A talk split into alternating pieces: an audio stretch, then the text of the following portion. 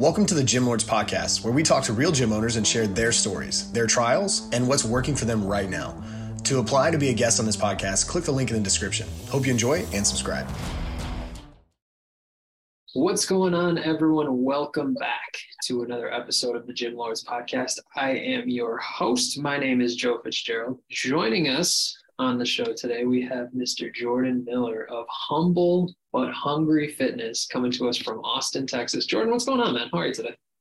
I'm doing well. How about yourself? I'm doing very, very well. I am I'm fired up to to pick your brain on this and, and see what's underneath the hood of humble but hungry. And so for some background and context here for people listening, before we get into the business side of things, Mm-hmm. humble but hungry. When you describe what this is, what do you tell people? How do you how do you talk about this? So I like to think I think of like humble is, you know, not being too flashy, not, you know, flexing your biceps with your shirt off and um because that's pretty much how I am. I'm a a pretty uh uh to myself kind of guy, you know, not not too flashy, but I also with the hungry aspect, I don't want people to think that like you can't work hard and you know um it's really i feel like sometimes if you know you think of the word humble and it's kind of like reserved you know calm conservative but i like to think that you can be that and also just be an animal in the gym or just you know be an animal in life at, at the uh the you know at the same time kind of let your accomplishment accomplishments like speak for yourself as opposed to you like telling people your accomplishments you know Yeah. Now, this is obviously the brand that you're operating your business under. Take us back to the the origins of this. The day not necessarily the day that the that we started the business and got things off the ground. Take me to the day that the idea popped into your head. I'm going to do this on my own. What was going on and, and how did we get here in the first place? Um, yeah, so I, I trained at Gold's Gym for about five years, but uh, once the pandemic hit, I uh, I was furloughed and I had a couple months to where I needed to, you know, bring in some income and pay for rent, pay for bills. So, I mean, the few skills I have is being a personal trainer. So I just pretty much kind of right then and there started, you know, my own my own business without having a name yet or anything, just more literally just trying to survive. So this was a product of the pandemic, as many fitness businesses were.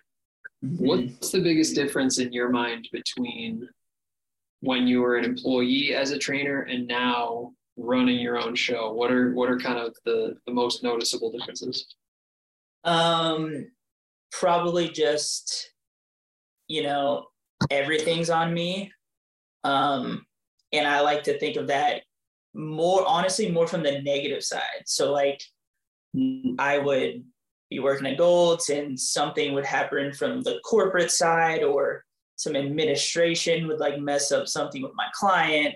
And I was kind of like indirectly affected or like, you know, yeah, I was I was the one who was affected. And so when I'm now running my own business, you know, obviously I'm not perfect. I'm not I make mistakes. So it's nice to like make mistakes and know that it's my fault as opposed to somebody else messing up and like and you know it coming back on me. Yeah. So many times I hear the businesses like this get started because we've been working somewhere else and I had just seen time and time again how I didn't want things to run. And that was enough. Eventually, something snapped, and we decided I could do this on my own and I could do it in a better way. For sure. Grab a pot of coffee and, and let's make this happen. So, in the the two two plus years you've been doing this now, Mhm. what's been what's been your favorite part about being on your own and follow that up with what's been the most challenging part about being on your own Yeah. Um favorite part um probably I've I feel like I'm I'm making like even kind of like deeper connections with my clients in a way. Um, I guess maybe that's because it is my brain, you know, it is my business, um, which, you know, is a is a huge part of the business to me personally. Like I would like think I'm a fairly personable person and I can have easy conversation and, and talk to people and uh, and just like a lot of my clients have become like my really really close friends um, so just kind of i guess this is you know instead of the negative uh, all the positive is kind of on me as well um, um, and probably the most challenging is is got to be just the actual business side of it you know? I'm still very new to this. I feel like i still have a lot to learn. Um, I recently just hired a business manager, which is my wife, to help me, you know, organize these things. um, yeah, still very, very, uh, a little bit intimidated with uh, just everything on the business side, to be honest.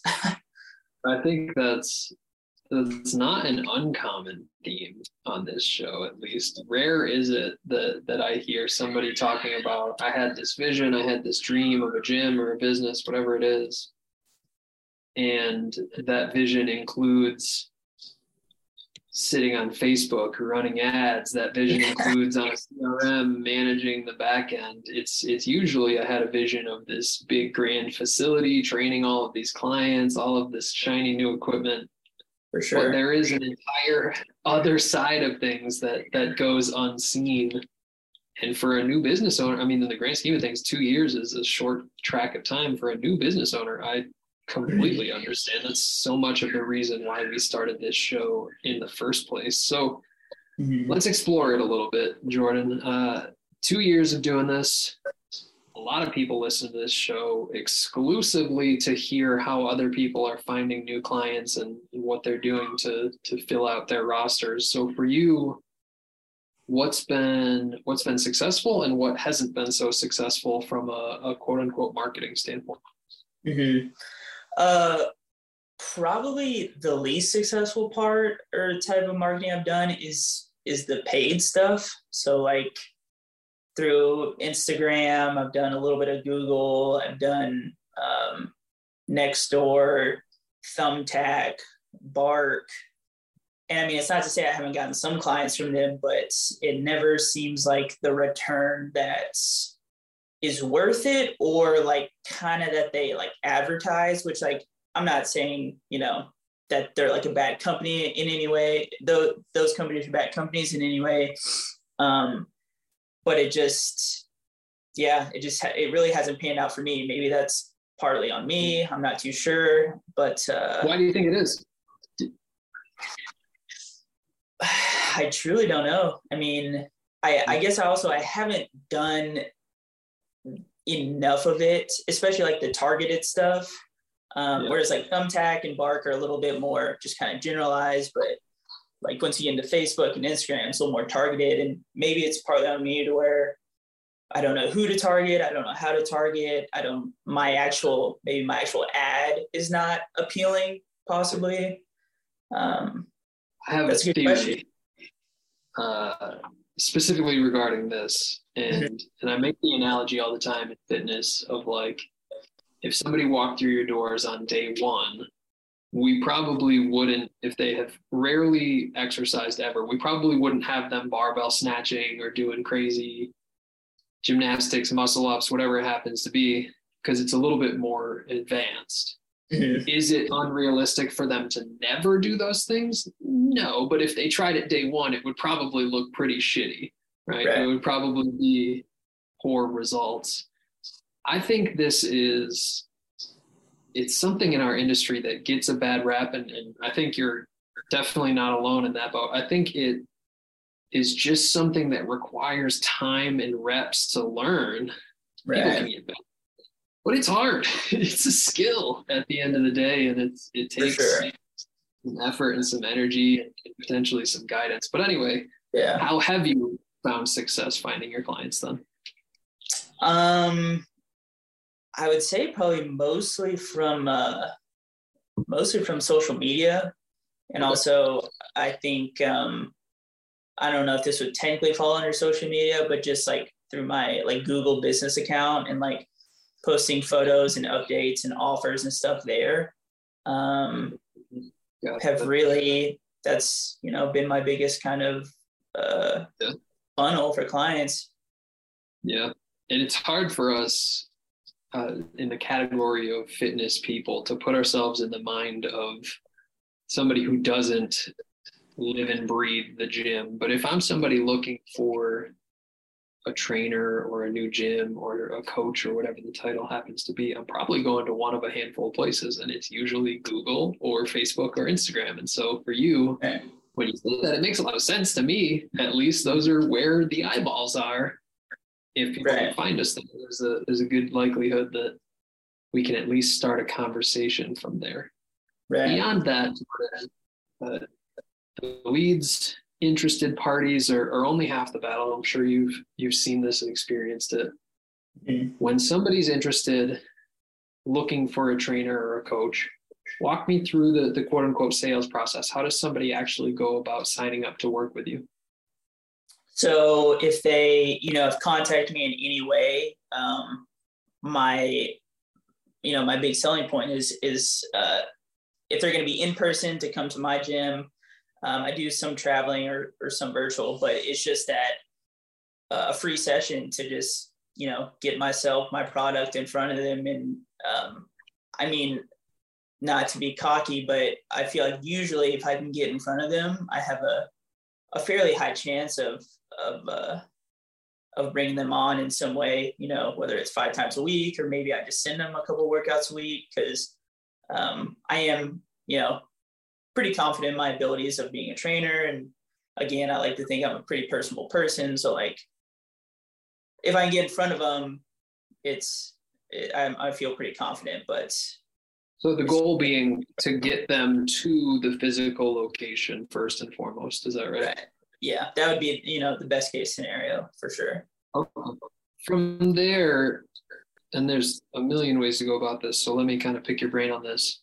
Is it we sit down, we talk about goals, we talk about past experience, we talk about different offers? Is the first move from there like a free session or a trial workout? How do you how do you actually take them through that process?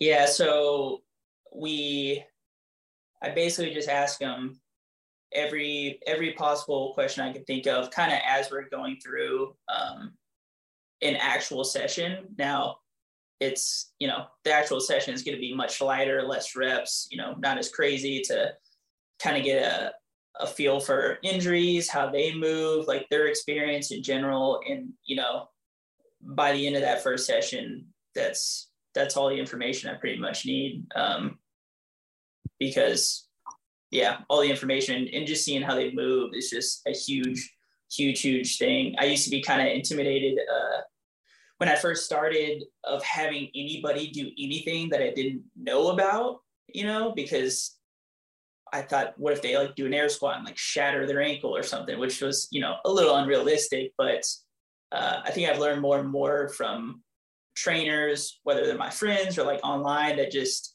having people move within reason is you know gives you a lot of information about them and, and what they need and, and what they can and can't do hmm. Beyond that for somebody in your position with this sort of a business model the the real battle is going to be won and lost in keeping clients, not just signing up and hamster wheeling, but we want to maintain this roster as long as we can. What do you focus on? What do you think is most impactful for somebody to stick with you for the long haul? Um, probably two things. Is one that they just they actually enjoy it. Um, I think if you have to go somewhere two to three times a week and like do something that like you hate every single second of it, and like you do it with a person that you don't like, you're going to be much less likely to you know continue for a long time. So I, you know, we get work done, but try to enjoy ourselves at the same time um, and also just like kind of telling them their accomplishments you know what i mean because a lot of times we just get fixed on like the number on the scale but like if if we were doing five pull-ups and like the five pull-ups looked easier this week than they did last week, still five pull-ups, but something as simple as like, like, hey, like those looked easier. And they'll go, oh yeah, like they were kind of easier. And just kind of simple things like that to sh- let them know their progress and let them know they're working hard and, and, and doing the right things. Yeah, completely understood. It can be a mental challenge to come back, even for those of us that are dedicated to the gym like you and I. But for people who aren't as bought in, those reminders are are crucial. I agree 100%. Now, Jordan, our conversation has basically been how'd you get here? What do things look like now? Mm-hmm. As you look to the future and, and sort of forecast out where you want this whole thing to go, what comes to mind? Where do you see your business in in a year from now? Um, I mean, ideally a a packed schedule, you know, eight hours a day, but I would also like to expand more from um, um, just one-on-one to to more classes and to more um, online programming. Um, so in terms of like income, it's a little more stable as opposed to just, you know, if I have just one-on-one clients, then that definitely has like a season, you know, beginning of the year is super busy, summer's a little lower, end of the year's a little lower. Um, and yeah, just kind of like diversifying the business a little bit and just being a little more, more just confident in it in general, never really having to worry, I guess. Yeah. Yeah. One final question that'll sort of begin to wrap things up for us. You mentioned the the knowledge and the the skill of being a business owner being sitting in the back of your mind at least but what do you think as you move on with humble but hungry what do you think could be some potential challenges or potential hurdles for your business to overcome um, I mean, I don't know if these are potential hurdles because it's kind of a hurdle right now is just getting in front of people. Um, just really the whole marketing side of it. Um, but I mean, you know, maybe a good problem that I, I might possibly have is, you know, either having too many clients or not having needing to move to another space to kind of accommodate um, the growth in the business, um, which that I guess you know that's a good thing. And the business is growing so much, but it's also just creates a whole nother um, everything logistics, sure. uh, pressure, little intimidation, like so yeah, that I mean that's definitely like a double edged sword. Which even thinking about it right now kind of scares me a little bit, ironically. But um, I think that's a good thing. My my experience in this space tells me that when something makes you shake a little bit or, or makes you sweat, it's probably the direction that we should head at some point. But entrepreneurship's a fun game, and at the end of the day, it's your business and you get to make the rules. So that's that's part of what you said was one of the, your favorite things about it early on. For sure. Yeah. Jordan, I, I want to save here at least a minute or two for you to be able to tell people where they can find out more about what you do. You mentioned social media. Mm-hmm. Where can people connect with you? How do they find you? So my website is humblebutHungryFitness.com. Um, my Instagram is at humble but hungry fitness. Uh, Facebook is, uh, I have a page, Humble but Hungry Fitness as well. Um, I believe that's it. I mean, obviously, you can Google. There's actually one of the my favorite things about my name is not very many people have it. Uh, that's one of the reasons I like it so much. So it's it's a little bit easier to find me even on the internet. because um, I don't think there's a Humble but Hungry Fitness possibly anywhere at least you know definitely within my my local area of like austin texas so um yeah you can google humble hungry fitness austin texas and i i should come up there we go shout out to this seo of humble hungry connect with Jordan and those platforms that you just mentioned. This has been awesome, man. I always enjoy these types of conversations and, and getting to see a look behind the curtain into what owners are thinking about when it comes to decisions and, and how to run their business. I'm excited to see what the future holds for you because it sounds like we still have some some decisions to make and, and some cards to be played. So for now, that's all the time we have. But I wish you nothing but the best. Take care. Appreciate man. it, man. I appreciate it. Absolutely. To everyone who tuned in today, thank you as well. Don't forget if you'd like to be notified about future episodes, hit like and subscribe. If you're interested in joining us to talk about your business model, click the link in the description, fill it out. Our team will be in touch soon. And as always, until next time, Gym Lords out. Thank you for listening to this interview, but don't go anywhere. We still have two more incredible interviews coming right up inside this episode. But if you're a gym owner that's looking to get more clients, keep them longer, and make more money, head to the link in the description of this podcast and schedule a free leave your credit card at home consultation with one of our business consultants. You see, here at Gym Launch, we've helped over 4,000 gym owners across the world increase their sales, take home more money, and build the business of their dreams. And it simply starts with a phone call. Click on the link in the description of this podcast to schedule your call today. Now, let's head into the next interview. What is going on, everybody? Welcome back to the Gym Lords podcast. I will be your host today, and my name is Joseph. Joining us on the show are Dan and Darren from Elevate Fitness, located over in Peterborough, United Kingdom. Welcome to the show, you guys. How you both doing today? good, right? Thank you.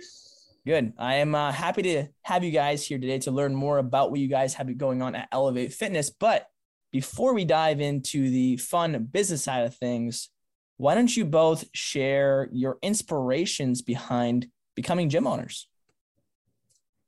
Um, where your background is? Yeah, so um, I'm Darren, and yeah, so I I played professional rugby.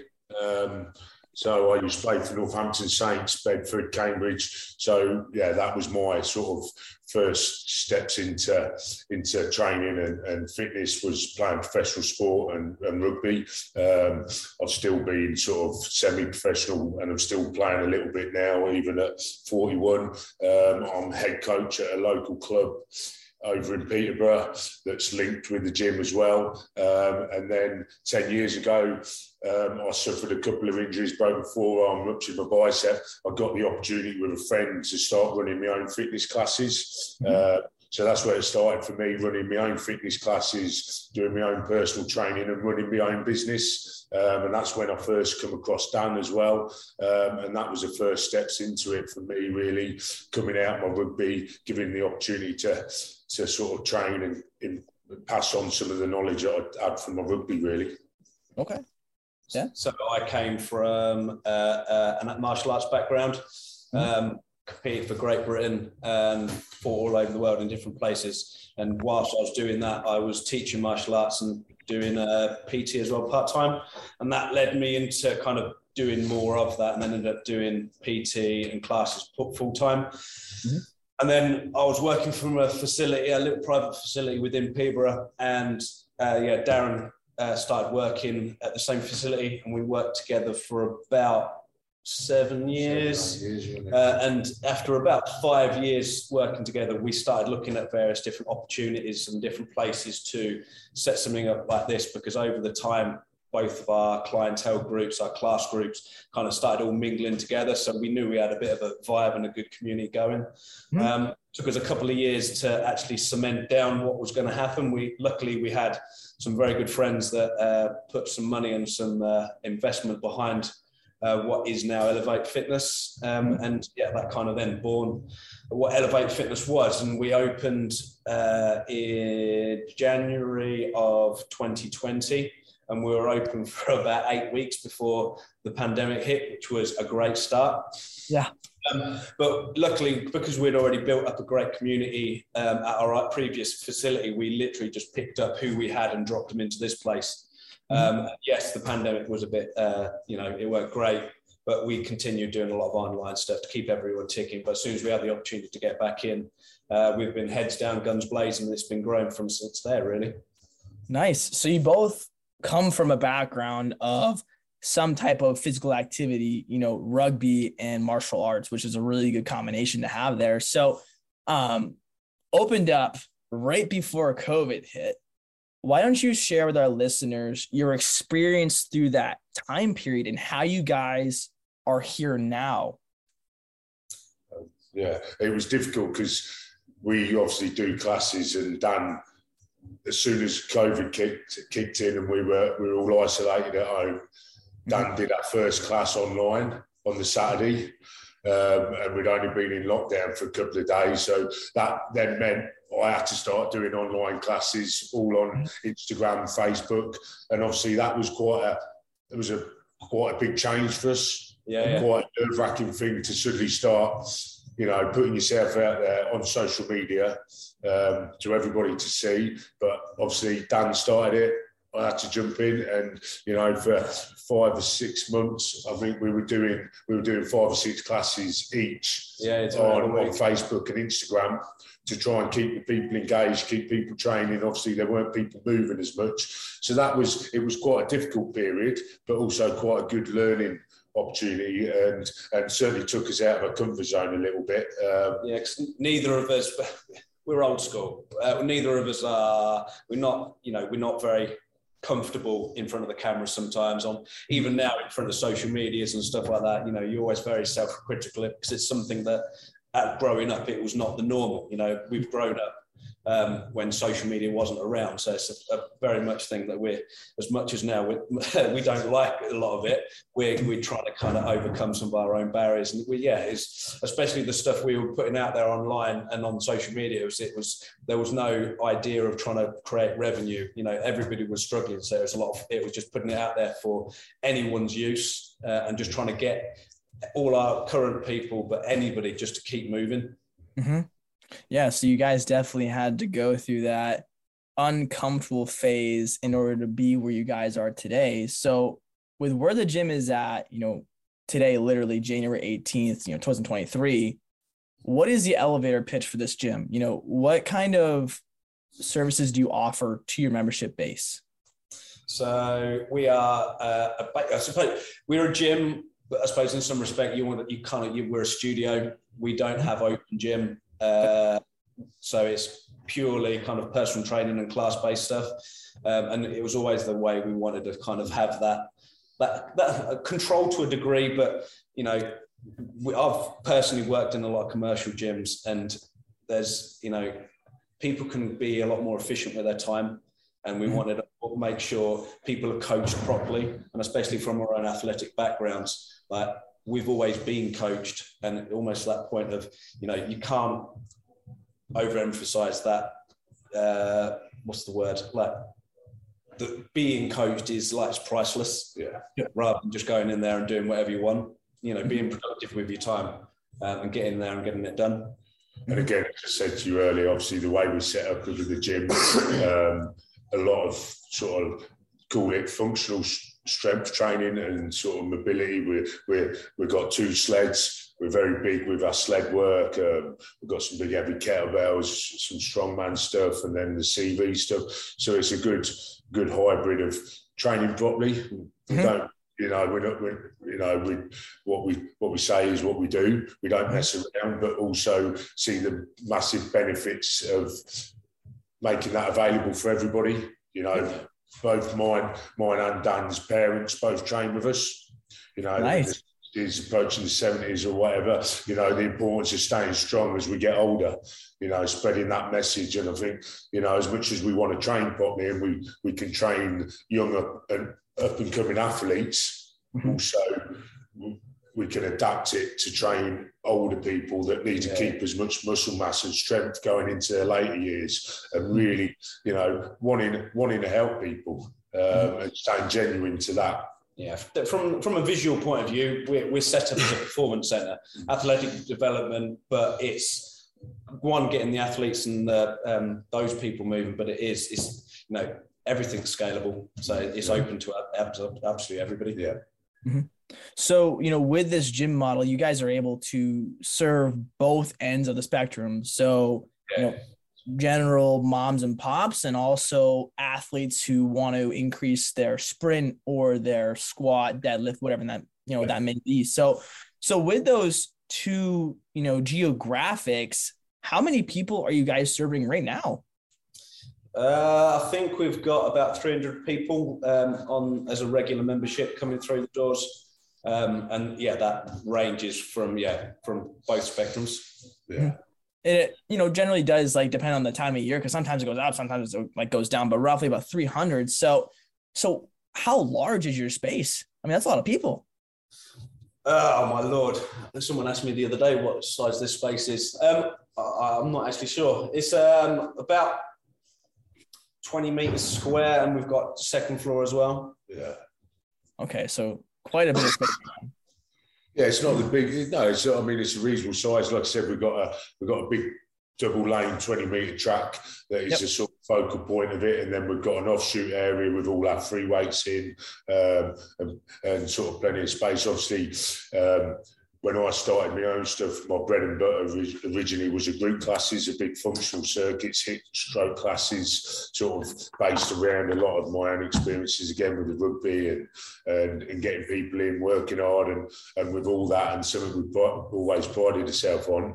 We have a lot of different shapes and sizes, a lot of different abilities. Everybody's very welcoming and really, really big on that community feel you know, we've been running our own Christmas dues and we're getting 80, 90 people and we have some we have some a real good vibe of, of a family sort of friendship community um, that we're, we're bigger, sort of big on and, and, and, pushing that side of it. There's no real egos that come in. You know, it's not sort of gym. You know, you can you can be the fittest, you can be the strongest, but you know, and that's the way. And and even if you are, you think you're big and strong, we get you on a sled, that can be quite humbling. You know, if you haven't, if you're not used to training and training how we train sometimes, as big and strong as you think you are, you get you doing multiple sets on a sled.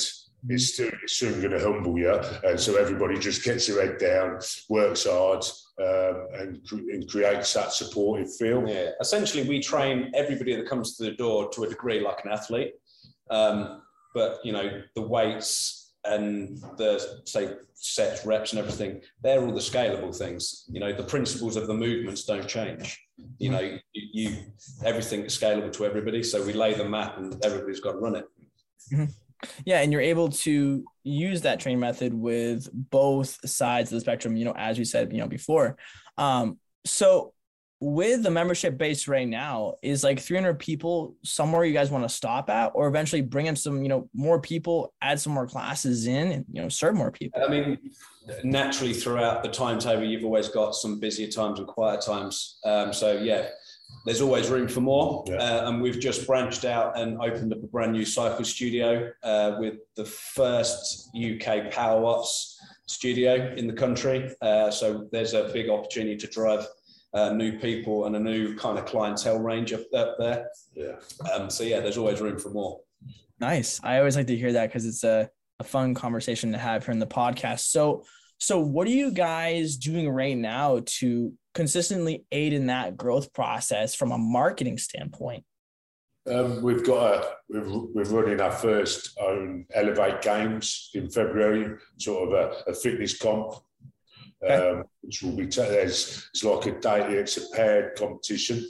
Um, 10 males, 10 female pairs. Um, um, there's four different workouts over the course of a day. Um, so there's some strength blocks. There's going to be a, a, a, sort of a course up in our new cycle sort of cycle studio. Um, so generating some some stuff around there. So it's not it's going to be unique to us. It'll have a bit of a CrossFit feel, but then it'll have some different elements to it. Um, so that should be quite interesting. It's going to be mm-hmm. tough competitors, um, but that's a, a, another angle of trying to drum up some more some more publicity and more um, awareness. Yeah, yeah, we're, we're always trying to kind of spread uh, spread our word, spread our gospel of different things we're doing, trying to be as active as we can. Um, on social media. We've got uh, a team of six of us in here, and we've all got our own um, handle into this our social feed. So everyone's always trying to push various different things. we've got going on as a business as well as what we're all doing individually. So we're all trying to kind of spread our word that way. Um, you know, all the different kind of trying to use some of the uh, marketing um, advantages within like boosting posts and stuff like that within some of the social media things. Um, we've luckily um, the guys that put the investment into uh, the business, they run uh, luxury care homes. Um, and we're very lucky to have uh, a bit of help and advice from their marketing team if we ever need it. Hmm. Um, so it's always nice to have a bit of a, another person's uh, viewpoint on things. But we have a few different, uh, plenty of different team meetings within the group, just our internal team, the six of us, always thrashing out new ideas. And you know, as a core group, we've we've always got things to kind of ways we can push new ideas and things to kind of spread spread the word. Mm-hmm. So, how has your experience been so far with the you know boosting posts and paid advertising? Um, depends on what it's on. Um, it, I think the, the, fitness industry is very, uh, yeah, everything within the fitness industry, everybody's very physique orientated, uh, and it's definitely not kind of what we necessarily are. Uh, you know, everything is more performance and lifestyle related. Um, but without a shadow of a doubt, uh, anything where you've got a top off or something like that, uh, the uh, uptake of uh, views is yeah, it's it's it's completely different, you know. Um, but at the same time, it's for ourselves. It's not something we kind of re- really push. Mm-hmm. You know, it, it would be easy to kind of chuck up loads of pictures of us with our tops off and everything else all the time, but you know, it's not what we're about. Mm-hmm. You know, it's not about selling the physique; it's about selling the performance and the lifestyle stuff. So we do shy away from that, but without a shadow of a doubt, you know, tops off posts and stuff like that, it does generate a lot more interest. Yeah. And we always struggled that, you know, as we spoke already, we feel that we can cater for everybody and want to genuinely want to help everybody, not only physically but mentally. But so when you sit down and say, right, how do we target these different demographics and who are we targeting? It's such a broad spectrum that we don't want to rule anybody out. Um, but you know, when we sat down with other companies about how they could help us, they want to be very sort of put, pinpointed on who we're going to try and um, go out to. Mm-hmm. But like I said, we want to help, trying to help everybody and get that message across. And sometimes being genuine on social media isn't the easiest thing to do no.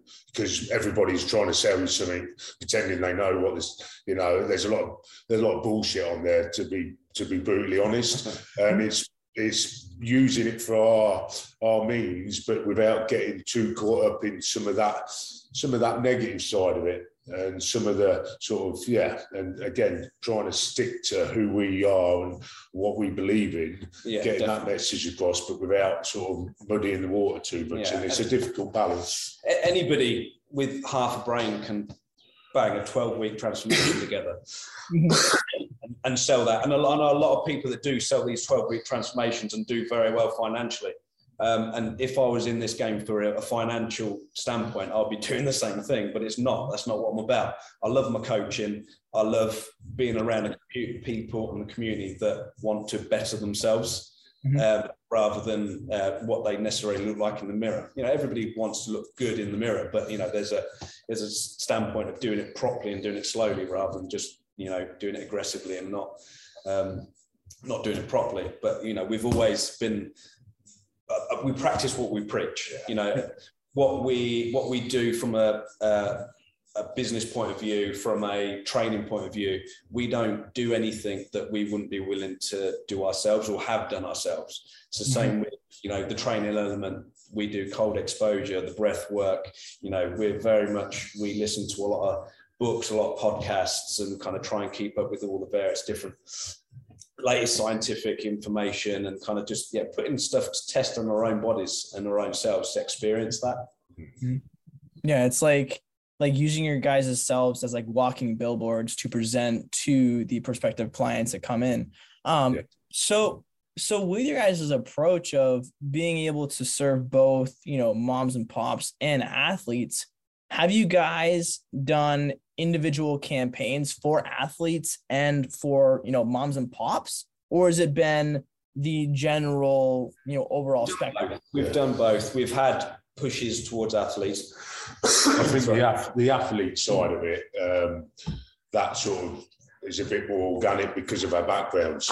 You know, of naturally, you know, I, I train quite a few younger sort of younger athletes, but that predominantly they've been more rugby based youths that that are trying to and in the first steps of trying to push on with their own rugby. So I've had a few from like 13, 14 up to sort of taking them through up to 16, 17 and trying to prepare them for the, the demands of the sport that's coming. But obviously, again, with my my, my rugby background, it opens up avenues, especially in Peterborough, that people know me from, from rugby. So if they if they want their son or daughter to to start getting stronger for rugby or getting fitter for rugby, you know, it, it, seems it's a natural progression to come and find me out. So I think more with the athlete side of it is more from what we've done in the past and yeah. and, and, and our reputation, our own reputation for that yeah. really. And we've also found within that because we do quite a lot of athletic performance development that, and that's not that we have done marketing campaigns and stuff like that on there, but we have got kind of that reputation, and we do have, especially for youth development, because um, there's a lot of a lot a lot of the gyms in the area, whether they're commercial or independent, uh, they have uh, they don't do like kind of youth and children, which we we um, we don't shy away from all like that. So we do have a lot of youth development um, parents contacting us for developing their children. That could be we've found a lot of a lot of different sports and sporting backgrounds. Yeah. Um, so is that through like organic, like word of mouth? Uh, predominantly, we've we've found a lot more organic growth. Word of mouth has been by far the best, rather than a lot of the marketing campaigns. Um, it does feel sometimes you're chucking money down uh, down the throat of social media to get that um, a little bit more, few followers or um, you know a few more kind of engagement. But yeah, organic growth we do find is the more productive. Mm-hmm. Um, at the same time, you know, with we don't put we, we've done various different marketing campaigns on different subjects throughout the year and different times. Um, we don't do them all at the same time. We just kind of see where we need to at a different time. like we've just taken on a new trainer, and she's a more of a women's health uh, specialist. So, and she's um, started doing a, a, a mum's uh, workout group. Um, so, you know, there's been a little bit more of a push to that side of things at the current moment because um, that's something we can now cater for a bit more. Yeah. yeah. And and with her being inside the facility, you'll be able to like generate traffic for her specific you know ideal client which will also you know bring more revenue in and be able to serve more people right? Yeah. Yeah exactly. And it's, it's you, you spread the word. As soon as we get a new person in here um, and they whether it's within a class or the mums group or whatever you know they speak to other people and it, it spirals from there.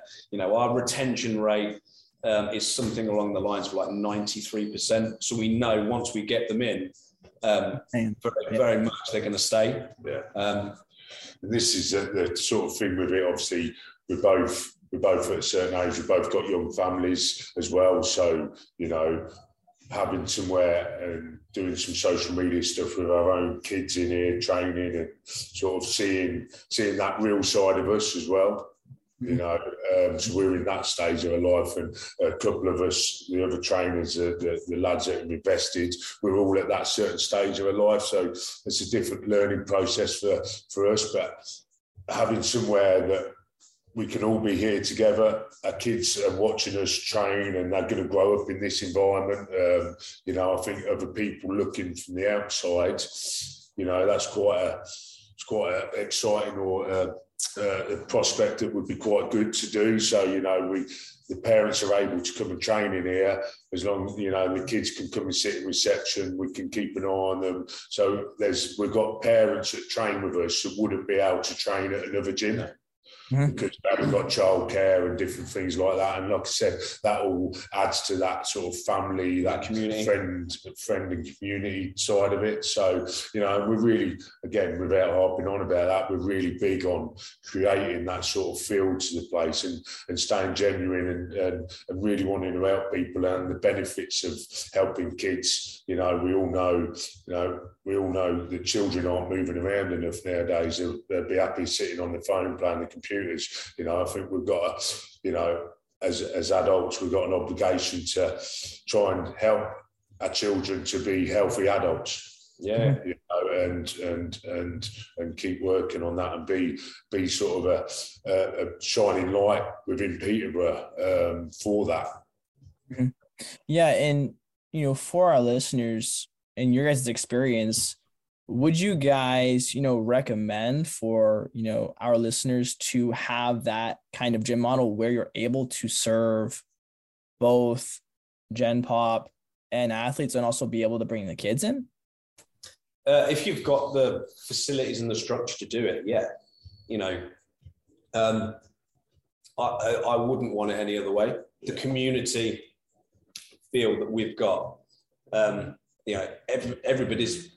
We could have a class that's populated with general public and a couple of athletes, um, and everybody is on the same page. Everybody puts the graft in, mm-hmm. uh, and it, it's that all together feel. Mm-hmm. Yeah, it's the uh, community feel that we're able to cultivate throughout the gym, uh, you know, environment. We, we might be able to do other stuff that we could maybe generate more revenue in the short term for two, three years.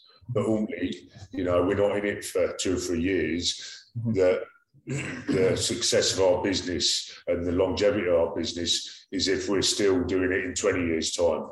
Yeah. And we've still got, you know, parents that we trained, their kids are now training in it. You know, our children has, have sort of taken over the reins and, and we've helped we've helped people. You know, that's where the sort of benefits of our business is going to really come from. And the legacy that we're going to leave behind is by doing it properly. And, and like I said, not just doing it to try and make a quick buck for two or three years. You know, obviously we'd all like to make more money.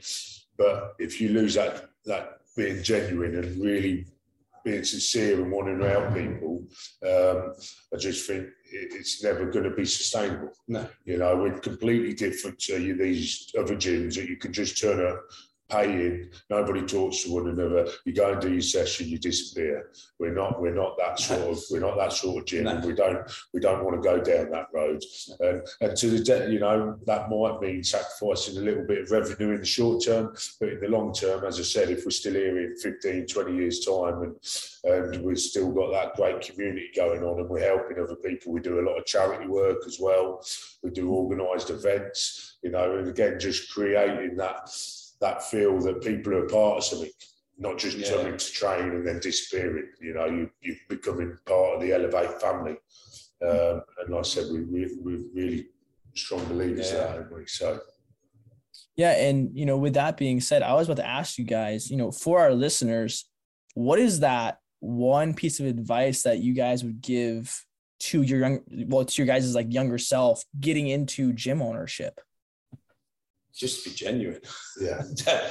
you can't bullshit a bullshit. You know, you can't, there's no, you can't lie and try and kind of fake your way through stuff. Just, just, yeah, be honest with yourself and, and, and be honest with people. Yeah. And, yeah. and yeah, and just um, don't always go for the quick fix because nah. the quick fix don't work. And Dan's already touched on it.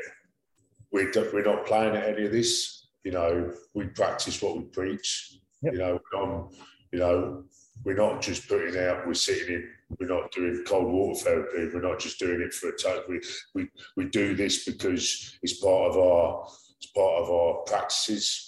Mm-hmm. You know, our breath work. It's not just throwing it out to get likes on social media. This is stuff that we researched, gone away, feel the benefits of it. So everything we try and educate other people with, it's not just it's not just red context. This is felt and learned behaviour that we feel the benefit of, that we think other people would benefit. So there's a real understanding of what we're trying to help and educate other people with.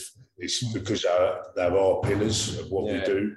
We're not just making it up or just read a bit of a text and throwing it out there. This is stuff that we we follow, and like I said, we practice what we preach. You know, whether that's training, whether that's some of the other beneficial things that might help you physically and mentally as well. Um, and these are evolving in us all the time as we evolve and get older.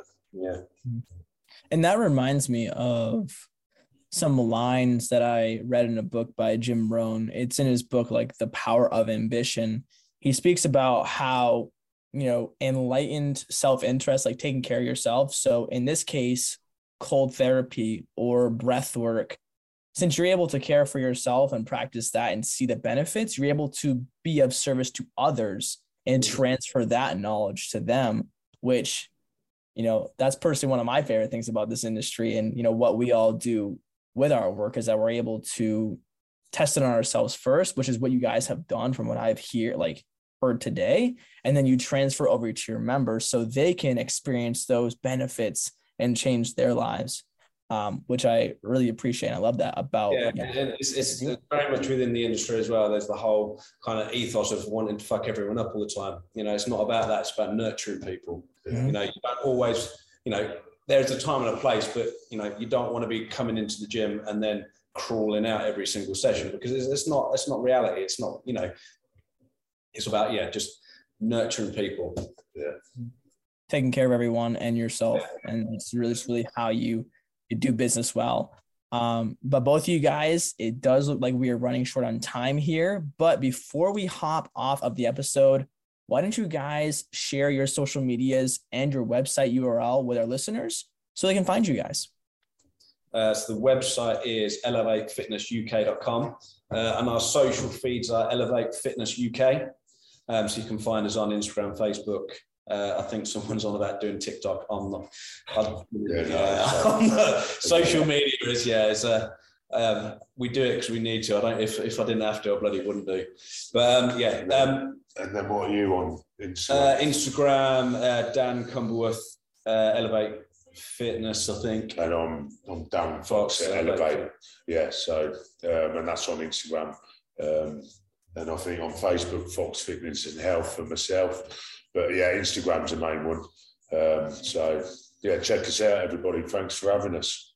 Yeah, find you. them on there and uh, check them out well guys i want to thank you guys for hopping on today it was uh, a pleasure speaking with you both Cool. Cheers, mate. Thank you. Of course. And to all of our listeners, we appreciate you as well. And don't forget, if you want to be notified about future episodes, hit the like and subscribe button. And if you're interested in joining us to talk about your gym model, click the link in the description, fill it out, and our team will be in touch with you very, very soon.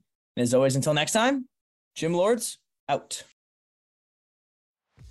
Thank you for listening to the podcast so far. Don't go anywhere. We still have another episode coming right up, right after this word from one of our sponsors. The Gym Lords podcast is sponsored by Prestige Labs. Prestige Labs is the first and only nutritional supplements company built by gym owners for gym owners. Prestige Labs solves the problem that all gyms have experienced the broken inventory model, low commissions, and even lower quality products. Prestige Labs provides 100% drop shipping, zero inventory, PhD formulated high quality supplements for you and your clients. The goal is simple cover 100% of your rent while never sacrificing your integrity. To learn more, or to become an affiliate of Prestige Labs for free, apply at affiliate.prestigelabs.com. That's affiliate.prestigelabs.com. Double your client results, double your income. You can head to affiliate.prestigelabs.com to become an affiliate for free. Now stick around for the rest of this episode. Use coupon code GYMLORDS on prestigelabs.com for 20% off all future supplement orders. What's going on, everyone? Welcome back to another episode of the Gym Lords podcast. I'll be your host today. My name is Hannah, and joining us on the show is Jon Wells, owner of Our Team Fitness in Oceanport, New Jersey. Jon, welcome to the show. How are you today? Hey, Hannah, I'm doing all right. How about yourself? Doing really good. I'm super excited to have you on. Um, before we dive into the business, I want to hear what made you want to start a gym in the first place. Yeah, um, let me take you back. So it was uh, 2005.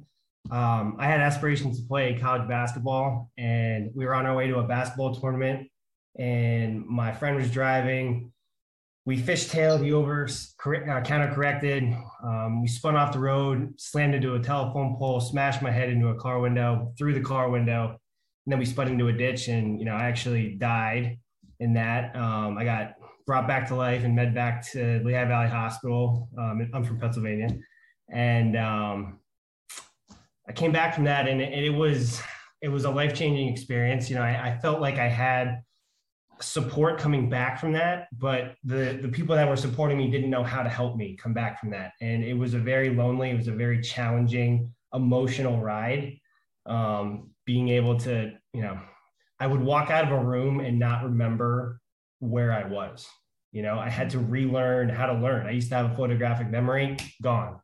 Um, I, I had to relearn and and and do all of these things basically by myself because no one at the time really knew what head injuries were or anything like that. You know, it was like a, a Brett Favre mentality. You hit your head, you go back in the game and just rock it. So um, I kind of wanted to become that beacon for people that were going through struggles that made them feel vulnerable um, and, and, be that outlet for them. So, you know, it evolved. And I was 15 at the time of my car accident. So, you know, I'm going into college here knowing I want to open a gym. You know, what do I need to do to to get from point A to point B here? So um, it turned into our team fitness is a long story short um, and, and, that's you know that's that's what my my facility is all about it is we're about changing people's lives we're about not just having them be a gym member but a family member and, and that connection that we build with people it, it, really sets us apart from what you know is around this area here wow jon that's amazing so did you know you wanted to be a gym owner before the car accident i i didn't um I just wanted. I was Jon the athlete. You know, I was. I was. I looked at myself, and I and I went to a small school. So let me get that out of the way. So I'm not. I'm not like Brett, like talking about I was going to be a D1 athlete or anything like that. But um, I was a pretty good athlete in in my town, and that was my focus. Is I wanted to get into to college athletics. Um, and then when I, you know, was coming back from the accident, it was. I don't even know if I want to go to college. You know, it kind of snuck up on me. I applied to one school. Uh, I went to Penn State um, and I went to a, a, satellite campus first because I was afraid to go up to main campus because I, I didn't learn the same that I did prior to the accident. You know, as I was saying before, um, I had to relearn how to how to study, how to how to you know let things absorb. Like most people would be like, uh, shake someone's hand, I immediately forget their name. Like that was new for me. So you know, I, I would I guess the best way to describe it is if you're listening to someone talk, it kind of imagine that chimpanzee with the cymbals that kind of like slaps the cymbals together. That was kind of me um, listening to someone. So I wouldn't hear, you know, half the things or be able to retain half the things you were saying to me. So when I when I did go up to main campus, uh, my first class had 250 kids in it, and it was anatomy.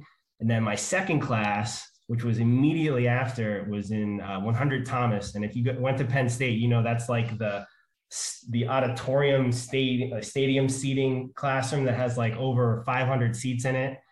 Um it was for biology. Oh my gosh. I mean it, it was intense. So anyway long story short with that one um i did not know that i wanted to to do that. Um i just knew that i wanted to help people. And and it took me till my junior year of college to get out of my own head of you know i can do this stuff on my own. I'm going to be able to help support other people. I had to figure out myself first. So once i was able to get past my own issues that i was dealing with um, our team fitness kind of i remember running on a trail out of penn state and going like our team fitness like we're together. Our team fitness you know we're all going to move forward together. We're all struggling with different things.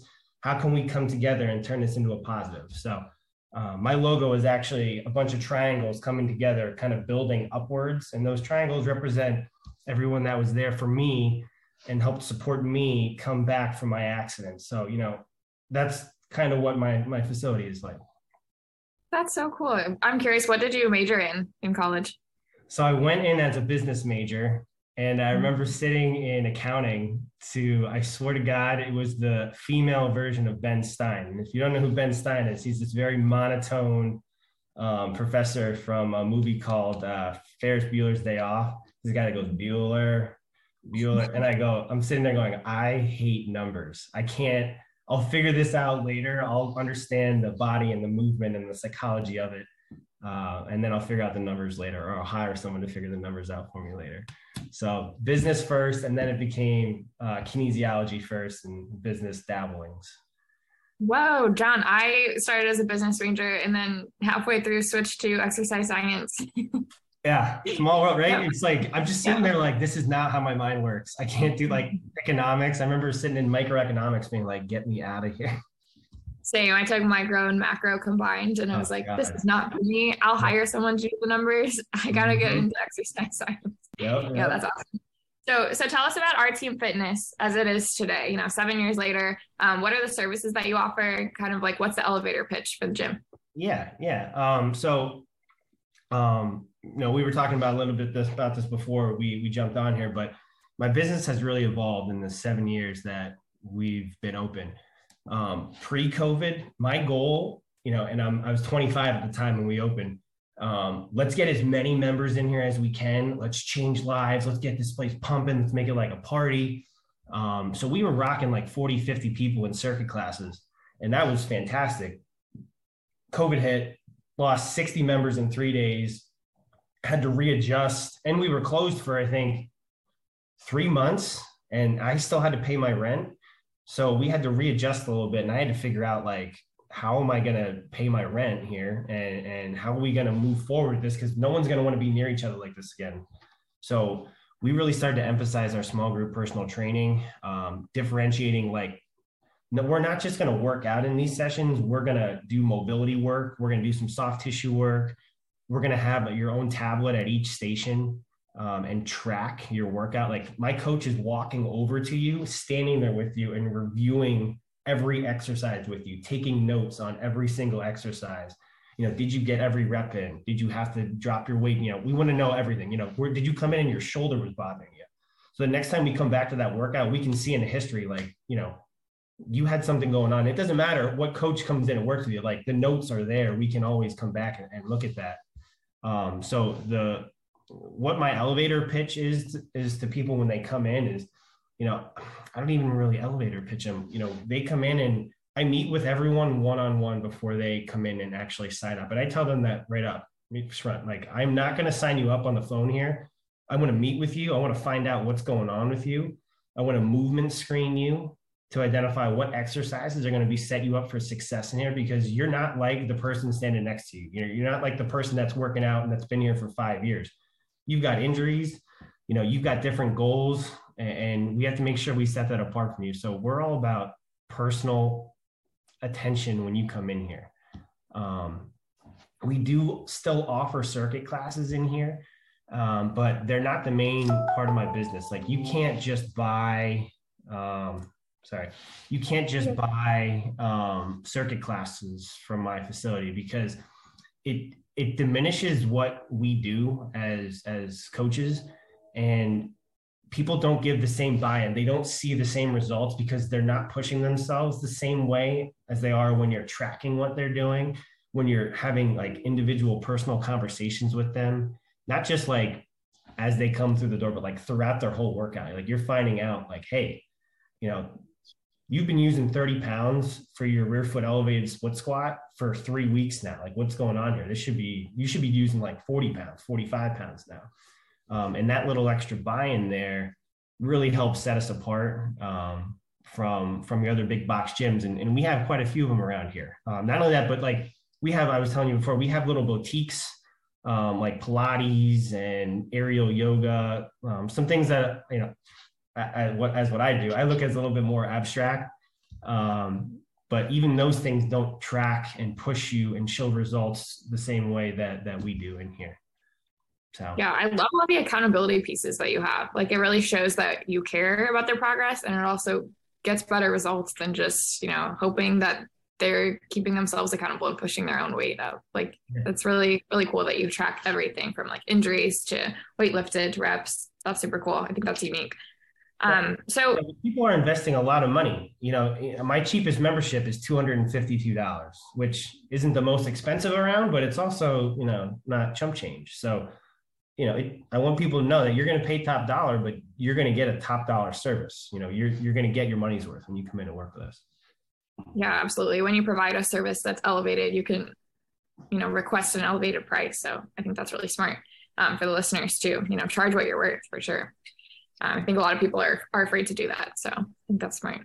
Um, but tell me about how you've been able to market the business, um, especially pre-COVID to now. What have you done that hasn't worked so well, and then what have you tried that does work really well for you? Yeah, um, so I've gone through a couple different marketing companies, and um, I've been told that I am the third hardest market to market in. And one of the things that makes it tough with with my area is if you take the the radius of the Facebook ads and expand it more than about five miles, it actually reaches across the ocean into New York City, which can make it Mm-hmm. very awkward when you have someone from Queens calling you asking you about your services, and you're like, you're gonna have to take a ferry here. Um, so some of the some of the things that that are, have worked really well for me. Um, well, I mean, like, should I talk about things that worked bad first, and then go to the things that worked well? I guess we'll go that way. Some Let's, stuff yeah, let's start the what didn't work. yeah the things that have not worked well for me um, I, the, the marketing companies that i've used didn't really have a plan. Um, you know you know as a business owner that you are like down in the trenches and you might be coaching you might be budgeting doing payroll you know creating email content you know chit chatting with members you know, what setting up systems so sometimes things fall to the wayside and for me that was my 90 day marketing um, goals each month, I, it would just fall to the wayside and it makes no sense. But I would rely on the marketing company to do it for me, and they sucked. You know, they would just make this random crap up, and then I'd be like, "What happened? This is not working." We wouldn't get any quality leads. They wouldn't set the the budgets correctly. They wouldn't target correctly.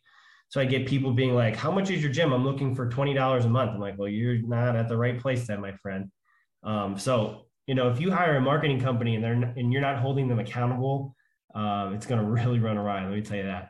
Um, the company I'm using right now has been fantastic um, because they are not just running Facebook ads for me, which I think was something that that all the other places that I worked with that was one of the main problems. I'm shelling out a lot of money to not only run the ads, but to have the company market it and manage it. So that you know, I was shelling out like let's say between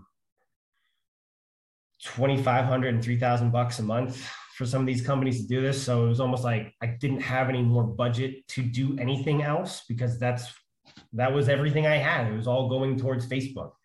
Um, the company that I'm using right now has been really great because it's really been like an all prong approach. We, we're doing Facebook ads.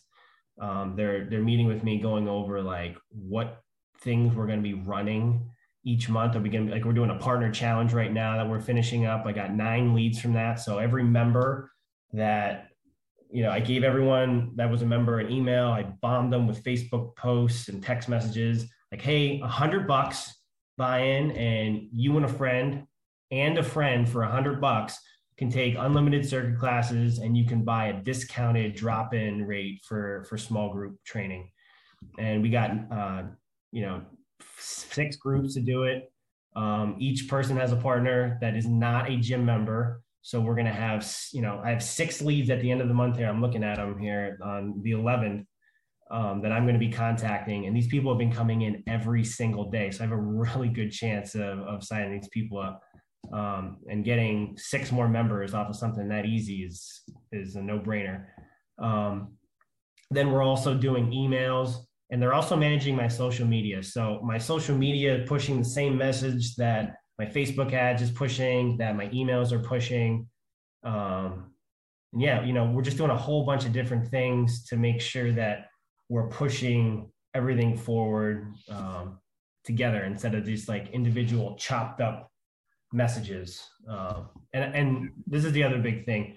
Um, make sure that when you're working with a marketing company, you are watching your Facebook budget because I've also been burned from a couple companies that aren't paying attention how much it's costing per lead and they've wasted like hundreds of dollars.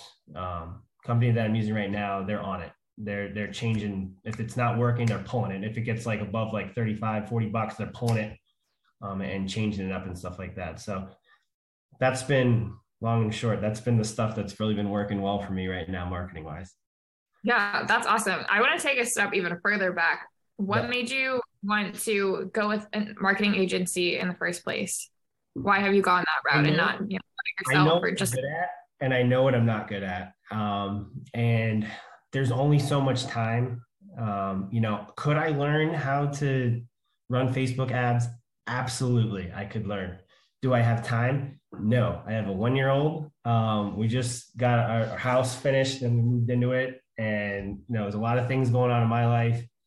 Every second that I divvy towards something like that is going to pull from something else in my life. And usually, as a business owner, what happens is our family life starts to suffer. And, and that's just some, not something I'm willing to budge on, um, especially, you know, when I had this beautiful baby that's in her first year of life you know that's that's kind of important to me. So i want to make sure i'm there for her um, in this time of her life. So you know whenever i feel like i can pass a job off that i think either is not worth my time or someone can do a better more efficient job at it i'm i'm at a point now where i can start shuffling those things off. Yeah when i first opened i was doing everything. I was doing video content creation. I was doing you know all that stuff. I was like boosting facebook uh, posts because i didn't know how to do ads. But you know you you, st- you you stumble through it and, and get through that part. And then as soon as you know like put it on a board like this is a job i don't want. Like i don't want to be doing this. This is not where i like enjoy being or spending my time. And then once you as soon as you can pass that off like boom like get rid of it. Yeah totally. I think that's good advice. And we talked about you know beforehand that is one of your goals to be a little bit more hands off, like more working on the business rather than in the business. So I'm curious, what's the next job you want to pass off? What are you looking to get off your plate next? Well, I'm really trying to. I, I don't want the business to have to, I don't want to be a cog in the machine of my business. Like, I don't want it ha- to have to rely on me to do something. Um, I, my next goal is to hire an office manager you know, um, you know, we're looking to move into a new location here in the next year or so. Um, so I'm trying to ramp up our membership so that I can hire someone full time to be an office manager slash coach, and then have someone be like a full time head uh, personal training coach to oversee all of the the programming and everything like that and coaching. So, you know, I'm I'm here. I'm still doing stuff in the background, but you wouldn't notice if I'm not at the gym. Yeah, I think that's smart. A lot of people are afraid to relinquish any sort of power control over the business, and then it just leaves them working 90 hours a week. And, you know, they get sick and there is no business. Like that's, that's not, you know, practical either. So I think that's really smart. That, um, very interesting way to think too, because, you know, you're basically giving yourself a job then instead of a career. Um, you know, you're, you're, if you're that attached to it and feel like your staff can't take over those jobs, then how are you failing as a leader to not prepare them? You know, what systems have you not put in place for them to be successful? And, and that's the way I kind of look at it. Like if my staff isn't doing something correctly, you know, it's my fault. You know, what what didn't I do to prepare them for that? You know, yeah, a, like, at a certain point, it's my it's their fault, but you know, most times it's it's the leader's fault. Yeah, you have to make yourself replaceable. I think people don't like to admit that, but I think a sign of a good leader is you're able to be replaced because you've you've set up those systems and you've put people in a good place to to take over. So yeah, I think that's smart and a good thing to leave our listeners with. Um, what would you say is like the biggest challenge that you're facing right now in the business? You, know, you mentioned like the time that you give, but if you could boil it down to one big challenge you're facing right now, what would that be? The biggest challenge. So I don't know if uh, you remember me saying I hate numbers, right? Yeah. so we're we're looking to do this move um, into the the new location and having to budget and negotiate this new lease is because this is the last place I ever want to move my gym, right? And and having to negotiate and, and, budget all this stuff is a little overwhelming for me because we're talking about spending money that I don't necessarily have right now. Um, you know, it's something I'm gonna have to take a loan out for, but that's the most. I guess it's like opening a new business, right? It's the unknown. It's this, we're established. Um, we've been in business for seven years, like I said before, but that's the that's the hardest part right now. Is you know I have a really great staff. Um, and we're really starting to hit on all cylinders right now. People are coming back into the gym. So everything's working the way it should be. It's I want to grow, but how how much bigger do I want to grow? Um, that's the tricky part. Is, answering that question to yourself is like, you know, what do I want now? You know, we're, we're in a really good spot. Um, how how big do I want to take this? Yeah, I think those are good problems to have and really good things to be asking yourself, especially you know now as you're as you're growing the business into a new location. Um, yes. What would be your biggest piece of advice to somebody who wants to own their own gym? Like a lot of our listeners are aspiring gym owners. Um, if you could give them, you know, a word of wisdom about what it's like to to own a gym, what would that be? Oh man, um, my word of wisdom on this. So, I knew that I wanted to open up a gym probably around my junior year of of college, maybe sophomore year of college. Um, I didn't actually open my gym until like six or seven years later because I was afraid of failing. Now, part of that was because of my my car accident, right? Like I had been condition that I have a disability now, a learning disability. I'm I'm disabled. There's something wrong with me. You know, I'm not going to be able to do it because I have these problems now. Um, get out of your head, right?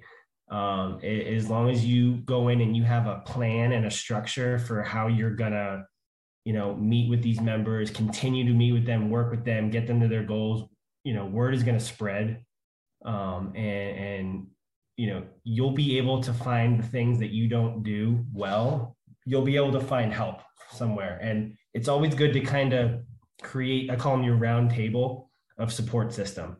The places where you kind of lack is where you should find that that support right? For the people that like i'm not good at numbers so i make sure i have an accountant or a, fr- a friend that's really good with numbers that can fill that void for me you know? Um, I had a when I was first getting into the industry, I was not very personable, which I know listen to this, you're like, shut up, Jon. Um, so I had a, a, a, mentor that helped show me empathy, you know, and, and, helped show me how to really connect with my members. Um, I had a, a mentor that helped fill my gap in knowledge that I didn't know, you know, training wise. And I still all use that stuff today. So, you know, you want to kind of find, identify the things you're not good at and look for people who are good at those things. I think that's such good advice. Yeah. Sometimes we, we always want to be like the hero of our, our own story and do it all ourselves. But yeah, if you can learn from someone who's done it before and, and shorten that journey, like do it, you know, get help, ask for help, um, and mentorship. Definitely. Um, well, Jon, thank you so much for everything that you shared with us. You have a really cool story. So I appreciate you opening up um, with our listeners today. But before we let you go, where can we follow along? What's your social media? What's your website? Where can we find you? Yeah, um, so we're at ourteamfitness.com uh, if you want to check out our website. Um, and we're just Our Team Fitness on Instagram. Um, everything you see on my Instagram page is, is pictures from the gym, um, minus some recipes and uh, you know my marketing company handles all that stuff and and uh, they do a great job. So yeah that's where you can check us out. Awesome. Yep. Everyone check out ourteamfitness.com and our team fitness on instagram. Thank you again jon for being on the show. Thanks hannah. Appreciate it. Absolutely. To all of our listeners out there we appreciate you as well. Don't forget if you want to be notified about future episodes hit like and subscribe. If you're interested in joining us to talk about your business model click the link in the description and we'll be in touch soon and as always, until next time, Gym Lords out. Thank you so much for listening. If you found this content valuable, here's four ways we can help you grow your gym for free. One, grab a free copy of Alex Hormozi's best-selling book, Gym Launch Secrets at alexsbook.com. Two, join our free Facebook group at alexsgroup.com. Three, if you're a gym owner, you can apply to be on the podcast by emailing us at podcast at gymlaunch.com. Four, leave us a five star review so we can gain access to more gym owners and bring those lessons back to you. And as always, tap that button and subscribe to this podcast for more.